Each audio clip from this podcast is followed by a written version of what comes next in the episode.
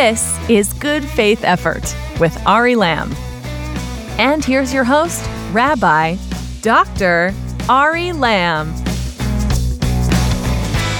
Hello, hello, and welcome to Good Faith Effort, the world's most dangerous Bible podcast, the podcast where we show you how the values and ideas of the Bible can illuminate the most important conversations in society, from politics to pop culture and beyond. And today, Good faith fam, we have one of my uh, my actual heroes, uh, someone who changed the way literally millions of people think about the world, whether through his teaching, podcasting, rap video producing, and honestly, just the quiet, humble model of a life well and purposefully lived. Uh, he's the host of probably the most interesting podcast, pound for pound, in the history of the medium, Econ Talk on economics, culture, and much more. Uh, he's a research fellow at the Hoover Institution, and he's now the president of Shalem College in Jerusalem. He's the man, the myth, the legend. Russ Roberts is here with us, and we're going to talk about journeys. So let's just set the stage very briefly. I think people tend to think of the Bible as as like an origin point, sort of the first word in history. And there's truth to this. I mean, you could think of the ancient Jewish tradition, thousands of years old, that God looked in the Bible as a guide, as it were, to creating the world. Or you can think of Aquinas comparing God's eternal laws to a blueprint from which the universe was created. But if you think about it from a narrative standpoint, the Bible actually begins not in the beginning, but in the middle. I mean, sure, the Bible has a creation story, it has a cosmology, but its primary story, the story of the Israelites, is a story that begins in media res, like smack in the middle of history, with two journeys. Abraham and Sarah's journey out of Mesopotamia in the book of Genesis, and the Israelites' journey out of Egypt in the book of Exodus. So the Bible, in other words, really truly begins with the desire to be different, with the aspiration to be better. And remember, Mesopotamia and Egypt were the ancient world's two greatest centers of power, wealth, and culture. They were the establishment. This was home to the first empire in human history, Mesopotamia and Egypt as well. And it's precisely here that the Bible picks up the story, not with God insisting that his creatures stand around in awe, seeing the created world as perfect, but rather with God encouraging his people to feel a sense of dissatisfaction, a sense that if they apply their minds and souls, they might be able to create something better, something lovelier, something more virtuous. And all they need to do in order to do that, be willing to take a journey into the unknown, perhaps to a land that I'll show you, to borrow a phrase, but that you haven't seen yet, but doing so hopefully and humbly. Now, Look, nowadays we live in a generation that seems to have given up on great journeys. And there are different ways to diagnose the problem. Tyler Cowen has written about complacency. Ross Douthat has lamented the onset of decadence. Fukuyama warned about the end of history. And thinkers like Rousseau and Tocqueville foresaw this even earlier, not to mention the book of Deuteronomy. But while it's extremely important to be able to diagnose the problem, I'm actually even more interested in thinking about how to solve it. And in particular, I'm deeply interested in those who, in an age of complacency, are willing once again to take great new journeys, to embark on great new adventures. And my guest today is one such person, uh, a person who picked up his life uh, here in America as a professor at a major university, a great area of the country, and moved himself across an ocean to take over a college in a foreign land, and in this case, the land of Israel. So, without further ado, I'm beyond excited to welcome aboard the host of Econ Talk, research fellow at the Hoover Institution, president of Shalem College. He is Russ Roberts. Russ, thank you so much for being here. Well, it's great to be with you, Ari. I have to say, though, that if I try to be a humble person, you're making it a lot harder for me. Those very kind uh. words. a little bit of hyperbole there, but but much appreciated. A teacher of mine once used to say, "You'll need atonement on Yom Kippur for exaggerating, and I'll need atonement for enjoying it." so there you go. I like that. I want to start sort of right there, which is, like I said, professor of economics, major university, a really well known economics department, research fellow, all the trappings of a life that should just kind of be in its final stages, not in a physical sense, but just as in a completed project. Like this is a this would be a great project for a for a well long lived life, and yet it's precisely at this point that you sort of pick yourself up and move yourself to Israel of all places. So what's the thinking? What's the story? So I just have to make a small correction, or maybe a large one. I'm, I'm not. I wasn't, and I'm not a professor of economics at Stanford. In a way that that even makes the story better, because I wasn't teaching. I was just merely a fellow at the Hoover Institution where I had the freedom to work on whatever interested me, whether it was essays, books, podcasts, and so on. And um, I was actually living outside of Washington, D.C. in suburban Maryland, but I visited Stanford in Palo Alto for the summer for 17 years. So it was very pleasant. I loved my job. So, if anything, in a way better situation.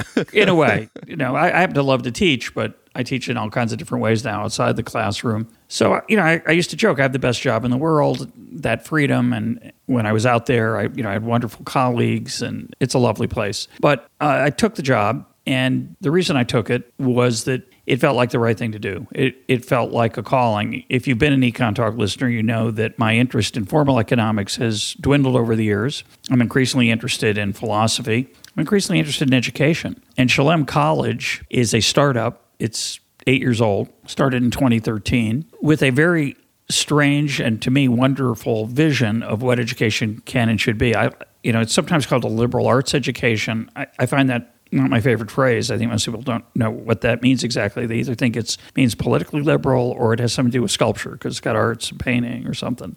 but it's actually what I think of as real education, meaning you grapple and struggle to understand the deepest ideas and the hardest questions of Western civilization. And in the case of Shalem, we also look at Jewish thought in not in a religious manner, but in a way of what can I learn from this to live my life well? And we focus on the life well lived and the life that our students will live as citizens of the Jewish state and contribute to it as, leaders. So it's a very ambitious project. It's crazy. We have no revenue. We charge tuition, but we give our students a stipend large enough to cover that and some more. We're small. It's 50 students each year. We have two majors, which is a small number compared to most alternatives. One of those is philosophy and Jewish thought, which extends the much of what they've been studying in the core curriculum I was alluding to earlier with the idea of the great texts and tough questions. They also can study Middle Eastern and Islamic studies, which they learn Arabic. They're fluent in Arabic when they leave that program. We're adding two majors strategy, diplomacy, and war, and economics. But it's a very unusual place, and it's a contrarian place. There's nothing woke about it, there's nothing apologetic about the fact that we expect our students to fearlessly engage in open inquiry with each other and talk about these questions and whatever answers they bring to the table without apology. So it, it's a glorious place. And when I was asked to be president, I wasn't interested, but to apply, I wasn't interested. And when I was offered the job, by that time, and I'd done my homework and talked to the faculty here and the leadership team and the students and the staff, and I realized this is where I belong.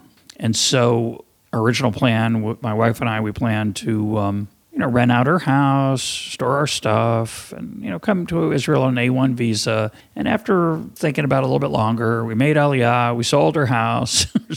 our stuff's still in storage. We'll get it here sooner than, than later, we hope. But it's a bit of a leap. And and I'll say, having visited Israel, you know, a dozen times as a tourist, coming here as a citizen is different and in ways that I didn't expect, didn't anticipate. And uh, it's been a big adventure for the first five months. That's how long I've been here.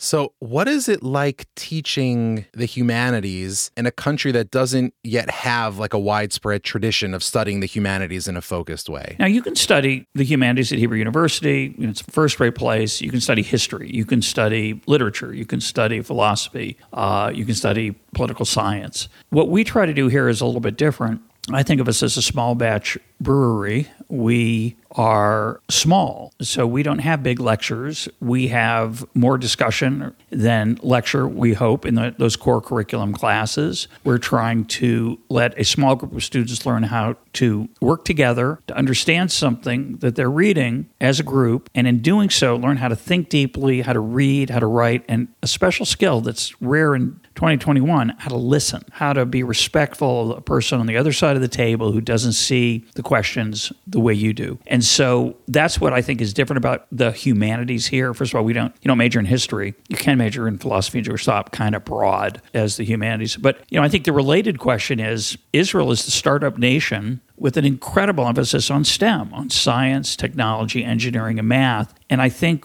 the other thing that makes us special is that I have tremendous respect for those fields, of course, and they've changed our lives in mostly, but not all, mostly good ways over the last 50 years in the world. And the world's changed dramatically. It remains very dynamic. We don't know exactly how technology is going to continue to evolve. But I think it's pretty clear to a thoughtful person that you can't just get by with those things. You need to have somebody thinking about other deeper questions. As one venture capitalist here in Israel said to me, who was in the high tech investments, he said, technology is really good at the how. You know, you give technology people, you give engineers a goal, you, you want them to achieve something, they'll figure out how to get there. But what about the what? What should we be working on? What's important? Should this be a goal? Those are the questions that we hope our students can think about in, in their role as future citizens and leaders of, of the Jewish state. And I think, if anything, the humanities are more important than ever. They're in disarray in the United States, they're in disrepair, and I think that's a tragedy. Fundamentally, the people who teach in those fields, I feel, have given up the game. They've abdicated what they have to contribute to our understanding and to society as a whole. And uh, here at Shalem, we try to do it differently. We actually believe that philosophy is valuable to study. We actually believe that reading the great books and thinking about those great questions in both Jewish and Western thought are, are a good purpose and a mission worth uh, championing. So, speaking of of what and why driven uh, venture capitalists in Israel, so we actually had uh, Michael Eisenberg on the program a couple weeks back, and one of the things that he got me thinking about, we actually talked about a little, little bit, is successful pronatalism, right? Creating a policy environment that encourages childbearing and and having children is kind of like the holy grail now from a policy and culture perspective. It's really hard to do, but Israel seems somehow to have cracked it. Its birth rates, not just for religious folks, but for secular ones as well, is well above replacement. And on top of all that, Israel is also a tech powerhouse, as you were just talking about. It's relatively wealthy. And like, where else do you find that? Maybe India's on its way there, maybe maybe Nigeria, but for now, it's pretty rare. So, what's the secret now that you've been on the ground? What what are your kind of first impressions? You mean for five months? Boy, that's a tough one. well, American American Jews are fond of opining on Israel if they haven't even been there for five minutes. So you're like a long timer. you're right. I'm a veteran. I want to emphasize the importance of, what, of the observation. I, I, think there are policy things in place here. I'm told that when you exit the hospital, you get a check physically, as opposed to in the United States, you do get a tax deduction. So Israel does literally subsidize children. I don't know how large that check is. I also want to add, by the way, another crazy thing about Israel relative to the United States. You are not allowed to teach your own child how to drive a car. You have to hire the official driving instructors. Uh, I don't know if that's a rent-seeking thing from the driver instructor lobby or what's going on there, but uh, you know that was a real rite of passage for me as a, as a dad. Was teaching my four kids how to drive in the you know in the parking lot of a, a local high school. So those two things are, are very different in Israel than, than in the United States. But the point about children, I think that's important is that Israel has a lot of kids, as you point out, both religious and secular families. But it's not just that they have a lot of kids. Family is important here. And I think that's a, in a way, you can say, yeah, yeah, yeah, that's what I meant. But it's not exactly the same. Uh, I think there's a difference. It's very common in Israel that employees who are women go home earlier in the day and, and work at night. Whether you like that or not, whether you think that's right or moral or an ideal doesn't matter. It's a common phenomenon here. It's just different. Those women want to be home when their kids get home from school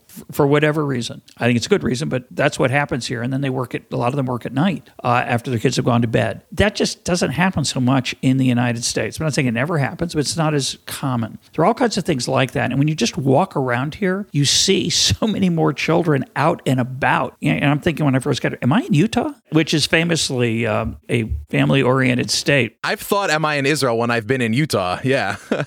of course, same problem same phenomenon. So I think it's it's a true statement. The question is, and, and very a profoundly different culture here than in Israel than in the United States. Although again, their pockets. Obviously, the United States are very family oriented and family particular people, particularly uh, just you know it's generalization. But the question is why. You know what's different here. You know, there's an incredible book out by uh, Micah Goodman, Micah Goodman, in his in English version called "The Wondering Jew." Great title. I actually have I'm not sure I still have it. I used to have the Twitter account, uh, Wondering Jew, and I just never did anything with it. But I, I love that name. It's a takeoff on, of course, The Wandering Jew. And in, in that book, Micah Goodman points out that there's something happening below the surface here in Israel that most American Jews, I was certainly unaware of it before I came here, which is a respect for Jewish text and tradition among the non religious and an interest in exploring Judaism without a divine element, which is a little bit weird, not my usual way of thinking of things. It's a cultural phenomenon here. You know, I like to think that has something to do with the family size. It's obviously cultural, it's not financial, it's not economics in action so much as it is culture.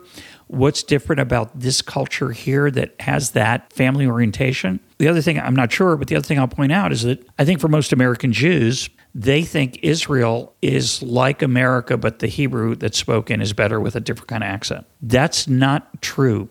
Israel is in the Middle East. It is a Middle Eastern country. And when you're dealing with all kinds of things here, from economic transactions to interactions of, of social connection, it's not the same as the United States. And that's one of the things you learn very quickly when you arrive here. There's some great things about that and some challenging things about that that you're just, a part of it just is that, whoa, I'm not used to this. This is different. That includes negotiating with people over what you thought was a fixed price. It includes the expectations of the landlord renter uh, relationship. It includes your ability to lead your life in quiet privacy. It's not so much privacy here, very different. People are very happy to give you advice in line at the grocery about what you're buying, the way they would with uh, a family member. And it is indeed a very family feeling place. Not just the fact that there are a lot of families and families emphasize, but you do feel you're part of a big family with, you know, which allows a certain amount of bluntness that Israelis are famous for. And we've experienced it. And I think that cultural, I was going to say milieu, but that's such a pretentious word. I'll say environment. That cultural environment here is uh, part of the story. So I actually want to take take off right there. Adam Smith and Hayek both observed that we care more about ourselves and others or about our loved ones over people far away. So Adam Smith has this wonderful image where, you know, we're more concerned about losing our own pinky finger than over, you know, thousands dead in China. The Hebrew Bible seems to make the same observation, right? It's a story about family, not humanity. It's a particular story, not a universal one. Like Adam is a stand in for all human beings, but Abraham's really just some guy in a desert. It's not meant to represent all of humanity. And the premise in the Bible, too, seems to be that our ability to care about others diminishes the further out from yourself you go. But how would you compare the conclusions that Smith or Hayek, on the one hand, and the Bible on the other, seem to draw from kind of that common observation? I'm going to have to stand up and get on one foot to answer that because that's such a simple question. it's a very deep, deep question and hard to answer in a short way. So let me take a crack at it. That's what this podcast is for. Let's do it. it's, no, it's a tough one. Fascinating question. First of all, I think there's a tension in Judaism between the particular and the universal that I think over time has been has ebbed and flowed. My colleague here at Shalem, the chair of our philosophy and Jewish thought department, Menachem Kellner, has a really fascinating book just published called "We Are Not Alone." It's a look at the Jewish perspective on non-Jews he is a Maimonidean, and he's defending the Rambam's view that there's nothing different between a Jew and a Gentile. Abraham had a vision of God, therefore the Jews became the chosen people and the people who have an obligation to be a light unto the nations. But it could have been a different people, a different culture. Whereas there's this wonderful midrash from the 9th century, Pirkei Rabbi Eliezer, that posits that God chose Abraham via lottery, like it was just random, which is an amazing image. That's fascinating. We could talk a lot about Abraham if you want. We'll come back to that. But my point is that in Kellner's story, which is really a fascinating book. By the way, it's it's $109 in hardcover, but you, the Kindle version is only 108. So, and I'm not kidding. God willing, there'll be a paperback. But the idea of that book is what the book deals with is the tension in Jewish thought that Yehuda Halevi had a different vision of, of the differences between Jews and non-Jews. And, and so, you know, part of what your question is demanding is do we intellectually at least bring the wagons in and, and stay insular and take care of our own? And that's the Bible's vision. That's the divine vision of how we become a light unto the nations. I think not, but you could make that argument, and many people do on the behalf of, of that, that viewpoint. Just to take an example, uh, love your neighbors yourself. Which neighbor? The one who goes to my shul or the one across town who's not maybe not even Jewish? So there's a strong universal element in the Chumash, in the text. I'm a big fan of the text. Certainly, over the centuries, there has been hashkafic and other types of commentary that have narrowed that vision. And you can obviously make good arguments on, on both sides. You can argue that aspiring to love all humanity as much as you care about yourself is an aspiration that, while difficult and maybe even alien to our nature, it's what we should strive for. Uh, most of us struggle to care about the person who sits on the other side of the aisle on our shul. So, so it's it's not an easy task. I don't want to suggest it's minimal. Let me now bring in Hayek and, and Smith a little bit. Certainly, Smith understood that as we went outside of our rings of intimacy, that we moved past our close friends and family into wider, to say acquaintances, and then to literal strangers, we are incapable of caring as much as we move outward. Just like you said, Hayek in this uh, incredible passage in the Fatal Conceit, talks about how the natural desire to extend the family, which is where we all were raised, almost all of us, we were raised in a small band of tightly thrown together people in one small group. That's our family. We can, might have an extended family, but even at that point, it's relatively small. The idea that well, that's a wonderful thing. The family, those those emotional ties, and of course, if you're an Econ Talk listener, you know I, I, like to point this out. We don't usually, as a parent, sell off the last chicken leg to the kid who's the highest bidder. We say, so and so had one already, it's your turn. We divide the cookies equally. We might even socialize. So we're not just socialists of the family, as Walter Williams liked to point out, the George Mason economist. We also subsidize losers often. If we have a child who's struggling athletically, we don't say, well, I'm going to invest in the talented one and let that kid not play sports. Well, often it'll get that kid the lessons to get them a chance to feel that they matter, that their siblings respect them. And so in the family, it's socialism pretty much all the way down. And more than social, you know, it's from each according to his ability, to each according to his needs. And we're proud of that as good parents most of the time. You know, I like to tell the story of when my youngest son told me he had just gotten some baseball cards in a, in a trade with his older brother. I said, well, What was the trade? He showed me what he got. His older brother had exploited him. He'd gotten a better deal because he knew that his younger brother didn't know who the players were. And the commissioner, that's me, vetoed that trade. And it wasn't a, you know, market transaction. And that's how Chris Paul ended up on the Clippers. Yeah. exactly.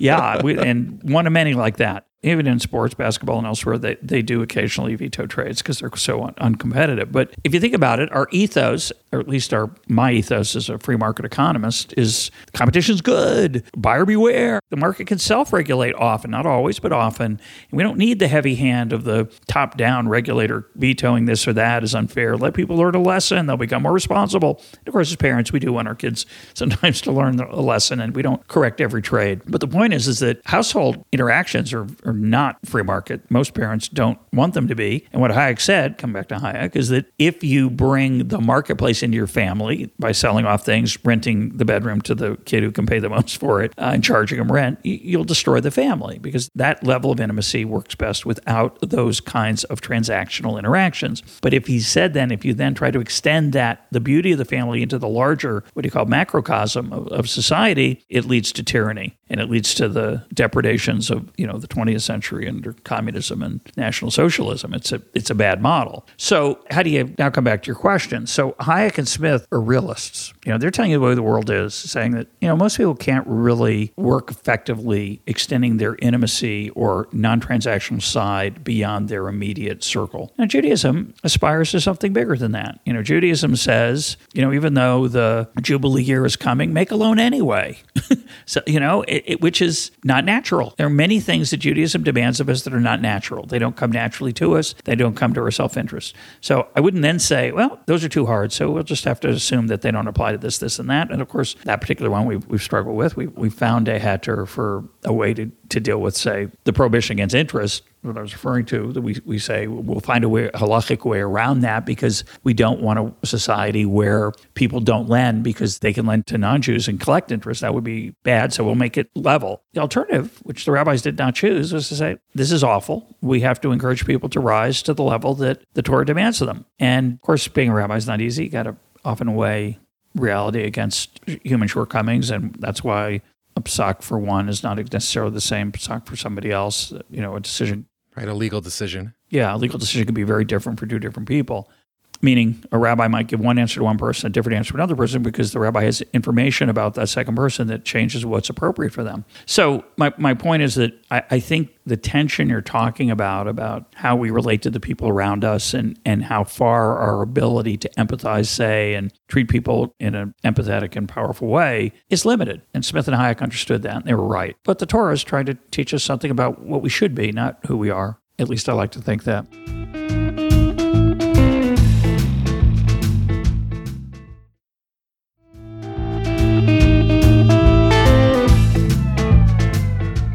You know, I think that it's, actually a deeply Hayekian move, or maybe it's vice versa, but it's a deeply Hayekian move when the Hebrew Bible places very strict limits on how large the land of Israel is allowed to be. That's interesting. Right? The insight being that the political, cultural, social model of the family actually won't extend beyond a certain. And if you try to extend it beyond a certain point, you're shading into imperialism, which will eventually shade into murder. So, what's supposed to extend beyond the borders is not power, is not policy, but influence. That's a great point. That gets me thinking. So, I had a, a great teacher who once said, You can only read a book for the first time once, which I love. And the book of Genesis is my favorite example of that, right? So, if you're reading the book of Genesis for the first time, no spoilers, you have no idea what's coming next, you think the whole thing's going to end in disaster. Like this is going to be Ned Stark losing his head. Spoilers for A Song of Ice and Fire. God creates the world only to destroy it. The Tower of Babel goes up and then comes crashing down. Isaac can't live with Ishmael. Jacob can't live with Esau. Jacob's own kids are just a mess. And you'd think we're headed for a tragic ending, but what seems to turn everything around is that siblings, Judah and Joseph, somehow figure out how to live together. So why is that the turning point, and what's the lesson for society there?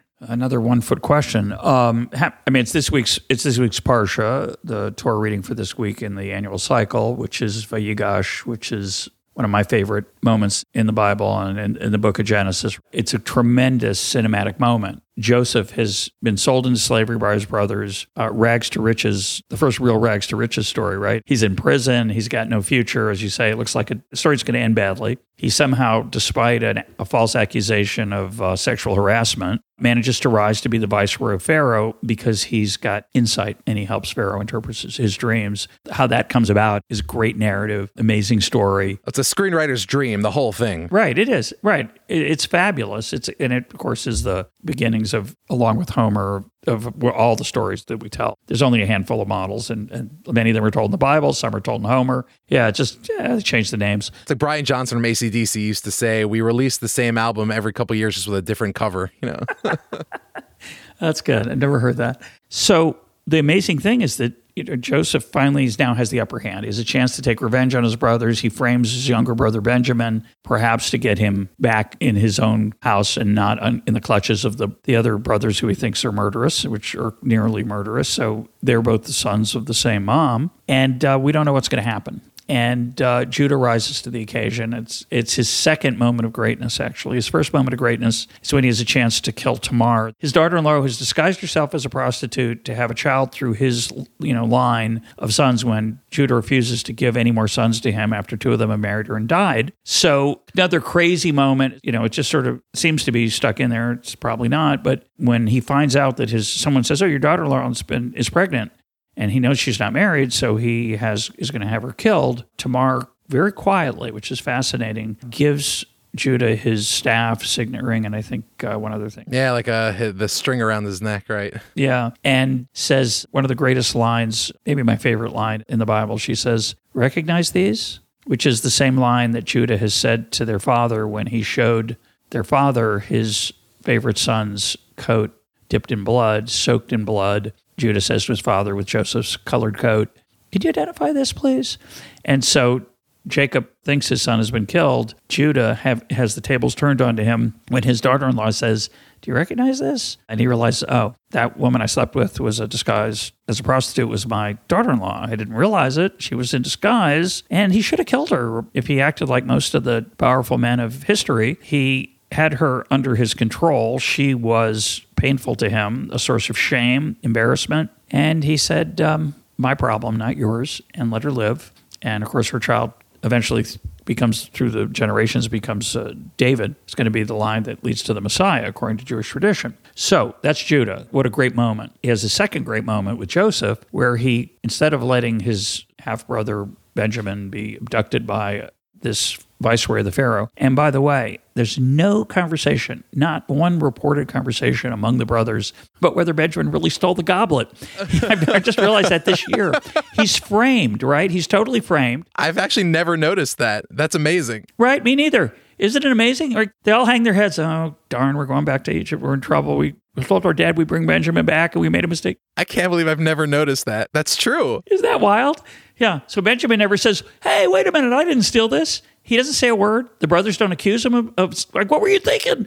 They just deal with it as a fact. It's the strangest thing. 34 years I've been reading this story. I, that's crazy. I know. Me too. It's crazy. But anyway, the, the more interesting thing is that, uh, again, it's irrelevant whether it's true or not because in the ancient world and in much of the modern world, people with power do with people what they want. And so Joseph's going to take Benjamin. And uh, Judah says, You know, we got a dad. We made a promise to him and really got to he said, "Take me, put me in prison." It's an incredible moment of humility of, and of course, of family, as you point out, which is that even though Jacob has multiple wives, which leads to terrible, terrible things, Judah, who reasonably resents his father for not loving his mother as much as Joseph's mother, rises to the occasion and makes a sacrifice. And it's one of the great moments of human history. Really, that it's only one other moment that I know that's like it, and that's when David confesses to Nathan when he's accused of killing uh, Uriah to have Bathsheba. And again, accused could have said, arrest this man. Instead says, uh, I failed. I've done the wrong thing. So powerful leaders rarely do that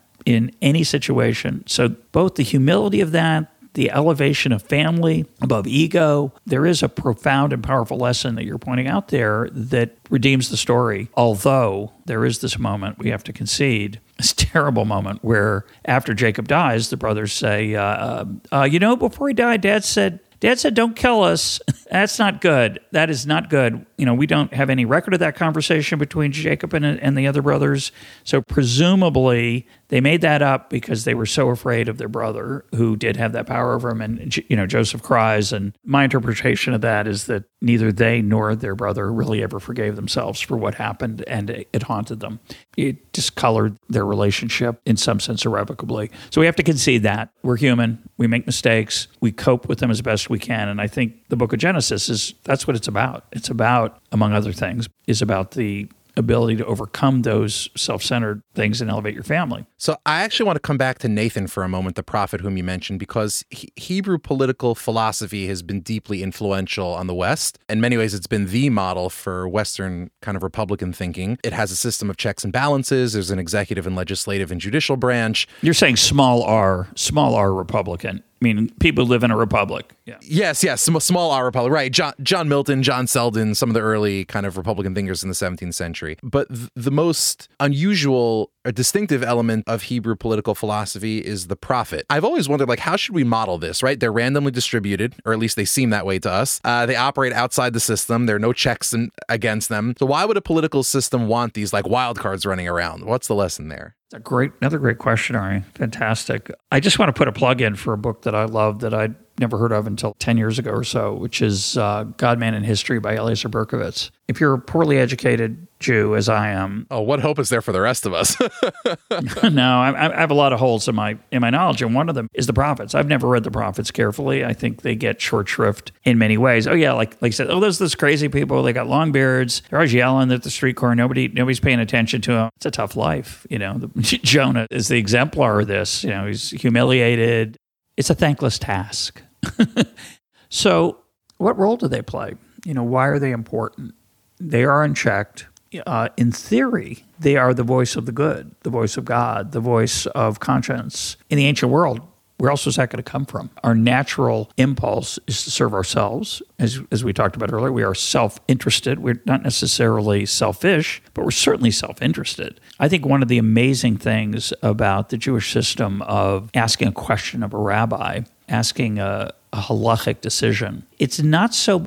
I think a lot of people think that's because, oh, in theory, that's because the rabbis know more about what the law is supposed to be. Maybe part of it, but often it's because you, as the person asking the question, realize that your answer is tainted by your own desires, self interest, urges, and so on. And what you're really doing when you ask a question, a rabbinical question, you are seeking counsel. You're seeking outside counsel. You're seeking advice, what Adam Smith called the, the impartial spectator, a person who's not you, who doesn't have those natural self interested motives and benefits and costs implicit in the decision that's about to be made. And what a prophet does, if you think about it, we have a, uh, a king, which God counsels the Jewish people not to have, but they really want one. They want to be like their neighbors, and I don't know. It's it's a kind of a, a sad moment in um, the Jewish people's relationship with God. But God says, "Yeah, okay, I'll, I'll give you one. You know, be careful what you ask for." And it doesn't turn out particularly well ever in Jewish history having a king. There are very few exceptions. There are a few exceptions. It's like the evil genie moment. Like you want a king, I'll give you a king. Yeah. Right? Let me t- let me open this bottle. Let me pull this right. cork out. You and there's weird, there's a terrible odor in the room, and there's it, the lights go dim, and there's this demonic laughter. Anyway, if you're going to have that, if you're going to have something close to an autocrat, you talked about the, the power of checks and balances in a republic as opposed to, say, a monarchy. The monarchy has basically no checks and balances. And so you could argue that what the, the role of the prophet is to be the voice of conscience, the voice of the people in general. Now, in theory, a good king cares about the people as a whole, but most kings in history don't. They care a lot about themselves. And so to push back against that before there was a parliament or a Knesset or a Congress, that's kind of the role of the prophet to hold the leader's feet to the fire. Now, good talk, but the fact is, a lot of times the prophet's holding not the king's feet to the fire, but the people's feet to the fire, right? You've sinned, you're not kind enough to the widow, the orphan, and the poor. You've practiced idol worship. You haven't lived up to the spirit of the law. You may have kept the letter, but not the spirit. And I think it's a different way to deal with the role of the prophet. If you think about it, in most of Jewish history, Jewish ritual was not what we practice today as religious Jews, meaning uh, a lot of it centered around the temple. A lot of it centered around sacrifices, pilgrimages. Or not temple like is in your synagogue, but around like the Jerusalem temple, right? Correct. I think it's hard for modern Jews to realize how alien daily life as a Jew was today compared to back then. So, what was supposed to make you a better person? If I remember correctly, you, you could tell me. Uh, until Ezra, I'm not sure that there was a weekly Torah reading, right? That there was an annual right. There's an annual idea of Hakhel where where the king once a year brings all the people to Jerusalem and he reads an excerpt from the Torah. That's not the greatest character builder. I mean, I think it was nice for national unity and, and a feeling that that we're one people. But you know, what's reminding people to love their neighbors as themselves? There are no books. people don't have a lot of Torah scrolls laid around. The Torah itself, the thing that we think of as this great document of ethical monotheism and, and the Jewish people's story, it's not accessible. Like it's interesting in, in Ezra chapter 9 when he refers to the Sefer Torah, the book of the law, right, which we would normally think of in an abstract sense as like a corpus, like a text that there are copies of. He's actually referring to a specific ritual object that he takes out of the temple in that case. exactly. A scroll. It's it's not on a bookshelf, and there isn't a hundred copies when you walk into synagogue to pull off and, and follow along as, as somebody reads it and to learn from. And there are not a lot of shiurim. There are not a lot of classes of people sitting around. What is the meaning of this? And there's no Musar movement and there's no Hasidic movement yet to encourage all kinds of things that, that are out there. So the prophets must have played a very powerful role in encouraging people to both do the right thing and encouraging kings to remind them that they're mortal, that they're human beings and not God. So, last question about kind of Jewish political thought. So, if I think of moments in history where Jewish thought has had the most influence, so it's been times when Jewish thought has had an advantage in explaining, interpreting, and helping leverage kind of the socio-political or cultural conditions of the time. So, like the late 16th century is a time where scientific thinkers are attempting to think about the world in an orderly way, and also they're deeply curious about mysterious things like alchemy and witchcraft. And it's like this harmony between law and mysticism that Jewishness fits and explains to a T. So you have figures like Newton, Henry More, Paracelsus. They're like super drawn to Judaism. 17th century, you know, politics, like we talked about a moment ago. You know, politics is looking for intellectual precedent in translating ancient texts into political action. So again, Jewish thought is really influential for John Milton, Salmasius, John Selden, and other kind of small R Republican thinkers. So what about the coming generation, right? So the era of crypto, Web3, right? Isn't Judaism in a certain sense really just an incredibly intricate, complex, like DAO, like a decentralized autonomous organization, right? It's it doesn't have a, a papacy. It's kind of transnational, uh, but at the same time, it believes in community. Is this kind of like a moment for Judaism in the coming generation? You know, I stopped making predictions after COVID and really after the financial crisis of 2008 when I realized my crystal ball was really not that reliable. It's a very interesting thought to think about whether Judaism is well positioned as a cultural meme of sorts that would attract people in a way that it hasn't in the past. Let me take a different approach. I think the world is incredibly unmoored right now. I think people are struggling. It's a nice thought that Judaism will have this powerful draw for young people, but religion as a whole is certainly not doing well. There's basically a credible tumbling in the reduction in the level of religious interest in the part of young people in the last 25 years across the religions, not just Judaism. I don't know how Judaism stacks up against that, but certainly Christianity is struggling to attract people to regular church attendance. I'm worried about the future of the synagogue. I think the future of the synagogue is in trouble, partly because I think faith is challenging in 2021. And if you don't get married, and increasingly people don't get married or they marry late, their interest in synagogue life, that kind of communal life, is very low. So there's a lot of Jewish activity going on, people doing some innovative things, but I'm not optimistic about the future of standard communal Judaism as it's been practiced over the last 50 years. I think it's uncertain. But having said that, suicide rate among young people is way up, murder rate is high in America's cities, drug overdose 100,000 people, I think, died of drug overdose last year. It's three times roughly the number of people who died in a car accident. That's a sign of the fraying of the social fabric. In those times, people do turn to, there is a bit of a pendulum, and I think people may turn back to religion in search of meaning, in search of belonging, in search of something larger than themselves. And in many ways, I think some of the malaise that's in America right now that, that I'm alluding to in that those very a very simple summary of the data is a feeling of not belonging, a feeling of not mattering, a feeling of being unimportant. You know, I've written a piece, uh, "The Lonely Man with a Gun." I think you know a lot of the the terrible mass shootings that have plagued, to some extent, plagued America over the last ten years. It's always a lonely man with a gun, almost always. There's, there's a few exceptions, but it's a lonely man, and we focus on the gun. Oh, we got to do something about the guns. Too many guns. We got to think about the lonely man. Something has gone wrong and whether it's literally with men, I don't think it's irrelevant that many men struggle to find meaningful work these days. We have a horrible education system in America. Uh, I say we, I still am an American citizen, by the way, but happily an Israeli citizen also. Something has gone wrong, I think. Instead of worrying about gun laws, which reasonable people could disagree about what that should be, but I think we ought to be worrying about why people would ever think it's a good idea to go kill a bunch of people you don't know. For what? Notoriety, fame, meaning it's something has gone wrong. So, could religion be part of the answer for some people? Yeah, I think it could be, but our culture is is you know the anti-religious nature of popular culture is so strong. The urge of young people to belong and and to be seen as right thinking, it's going to make it hard for that that rebirth. So, I wouldn't be surprised to see some innovation in religion.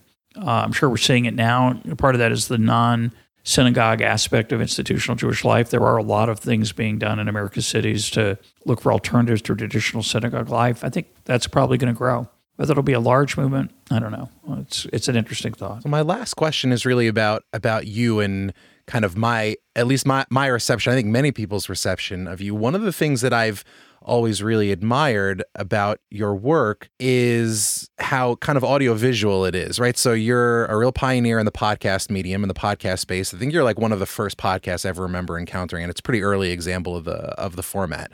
A lot of the innovative education that you've done has been through kind of like rap videos, Keynes versus Hayek. And one thing that kind of occurred to me as I was thinking about this was you're a thinker who kind of emerges. I mean, I think people think of you as an economist, but you're a thinker that's really emerged from tradition, namely Judaism, that puts deep and strong emphasis on orality, on storytelling, on kind of the audio element of learning. So, is that something that you've ever thought about? Kind of that that kind of ties podcasting, rap videos, your your emphasis on stories over data, right? On priors over empiricism. Is that something that ties that all together? The fact that you kind of emerge from an oral tradition, as it were. That's very clever, Ari. very clever idea. I don't know if it's true. It's fun to think about. Uh, it is called the Shema. Right, Hero Israel. Hero Israel, not Look, O Israel. The Jewish people did not see God at Mount Sinai, they heard God. I, I think for me, I mean, when I think about what I do in um, outside of President Shalem, which now is actually remarkably close to a more than full time job. So I'm, I'm struggling to keep up the rest of my activities, but I am doing Econ Talk still. I did start in 2006, which was early days. I wasn't the first, but it was early days. I think the storytelling is, is at the heart of everything I do. My dad, who passed away about two years ago, told me while he was alive what he wanted on his tombstone. And it was his heart was full of stories. Wow. He wrote stories. He told stories. And when we were growing up, he never read us bedtime stories ever. And the idea of reading a bedtime story, which I did every night for often all four kids, as did my wife, that was so alien to him. He would tell a story, he would make it up. He had all kinds of themes and characters, and and my kids loved that. It was very special to them. But I think the Jewish people are full of stories, right? Our our book, the Jewish Bible, is a story. There's a wonderful book by Yoram Hazony, um, The Philosophy of Hebrew Scripture. which tries to make the argument quite effectively that the Jewish Bible is a work of philosophy told in the form of a story, and that that's not so weird. It's weird to us in 2021. It wasn't weird when it when it when it came out, when it was published. When the single dropped. yeah, exactly. Rabbi Sacks, Jonathan Sacks, uh, wrote eloquently about the Jewish story, our role as Jews in com- completing, being a character in, etc. But it's not a Jewish theme alone. I mean, human beings, I think we learn through stories. We enjoy and laugh and cry through stories. And um, there was some point in my life when I realized that storytelling is a powerful way to teach. And so, you know, I've written novels, I've written poems, and I think that's the way we remember most things. It's the way we internalize many things more than just education. It's about what's in our bones. So I think it's underrated, actually, in, in, in certain ways. It's, it's, a funny thing to say, but certainly there haven't been that many economic stories told in economics, and uh, stories are powerful. Stories are what make our hearts sing, and it's how we're made as human beings, I think, to to experience the world. So some of it's listening, but you start out by saying audio visual. You know, in the modern world, storytelling is told visually. People don't read as much; they do listen a lot, which is fascinating, actually. Right? Radio gets killed off almost entirely by television. Right? In the early days of radio, radio is a storytelling medium. It's the shadow and it's other serials that that make people. And TV comes along and it's like, oh, this is easier and, and a lot more vivid, and I'll stop listening to those stories. And radio becomes this different medium for music and for news and for traffic and so on. And now we're in the golden age of audio again. The podcast is, and especially the serial podcast, mine, you know, mine doesn't do this, but the podcasts that tell a long form story, just like we have these audio, these visual stories on Netflix, these series that like Shtisel and Game of Thrones and others that you know that, that become part of our lives in a certain way that that ripple through our culture in ways that were just not possible 25 years ago. And they're gloriously told visually, uh, so many of them. You know, I think we're in the golden age of audio storytelling through podcasts, and we're in the golden age of visual storytelling through series on the internet. And it's a great time to be a storyteller, and it's a great time to be a listener to stories or a viewer. So, it's kind of a, one of the best things about modern life, as far as I feel. Amen. Everyone, uh, go subscribe to Econ Talk. Listen to Econ Talk. They're they're over seven hundred. I mean, you can look in the archives. Eight hundred. Eight hundred now. Unbelievable. well, that's another hundred, give or take. So uh, go check out the archives. They're amazing. Check out Shalem College and Russ. Thank you so much for being here. Great to be with you. Great conversation. Loved it.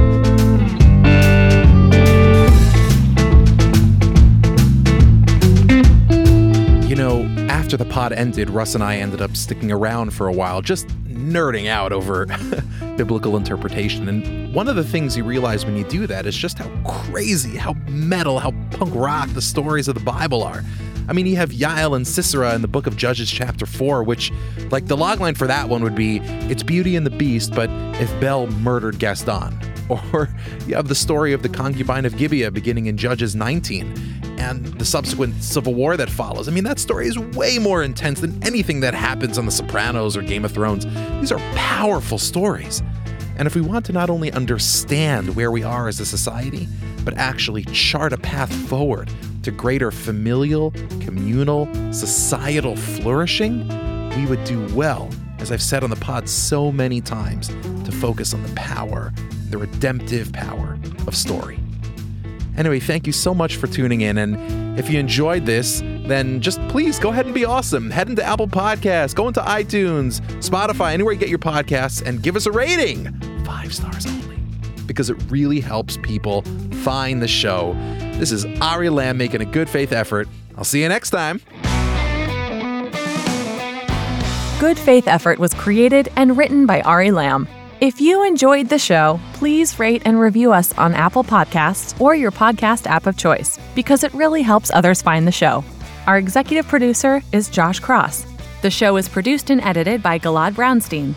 This is a Soul Shop podcast presented by B'nai Zion. Follow us on Twitter at GFaithEffort. Follow Ari at Ari Lamm and sign up for our email list at soulshopstudios.com slash goodfaitheffort. For more information about Soul Shop, follow Soul Shop on Twitter at Soul Shop Studios and on Instagram at Soul Shop underscore studios. And check out soulshopstudios.com.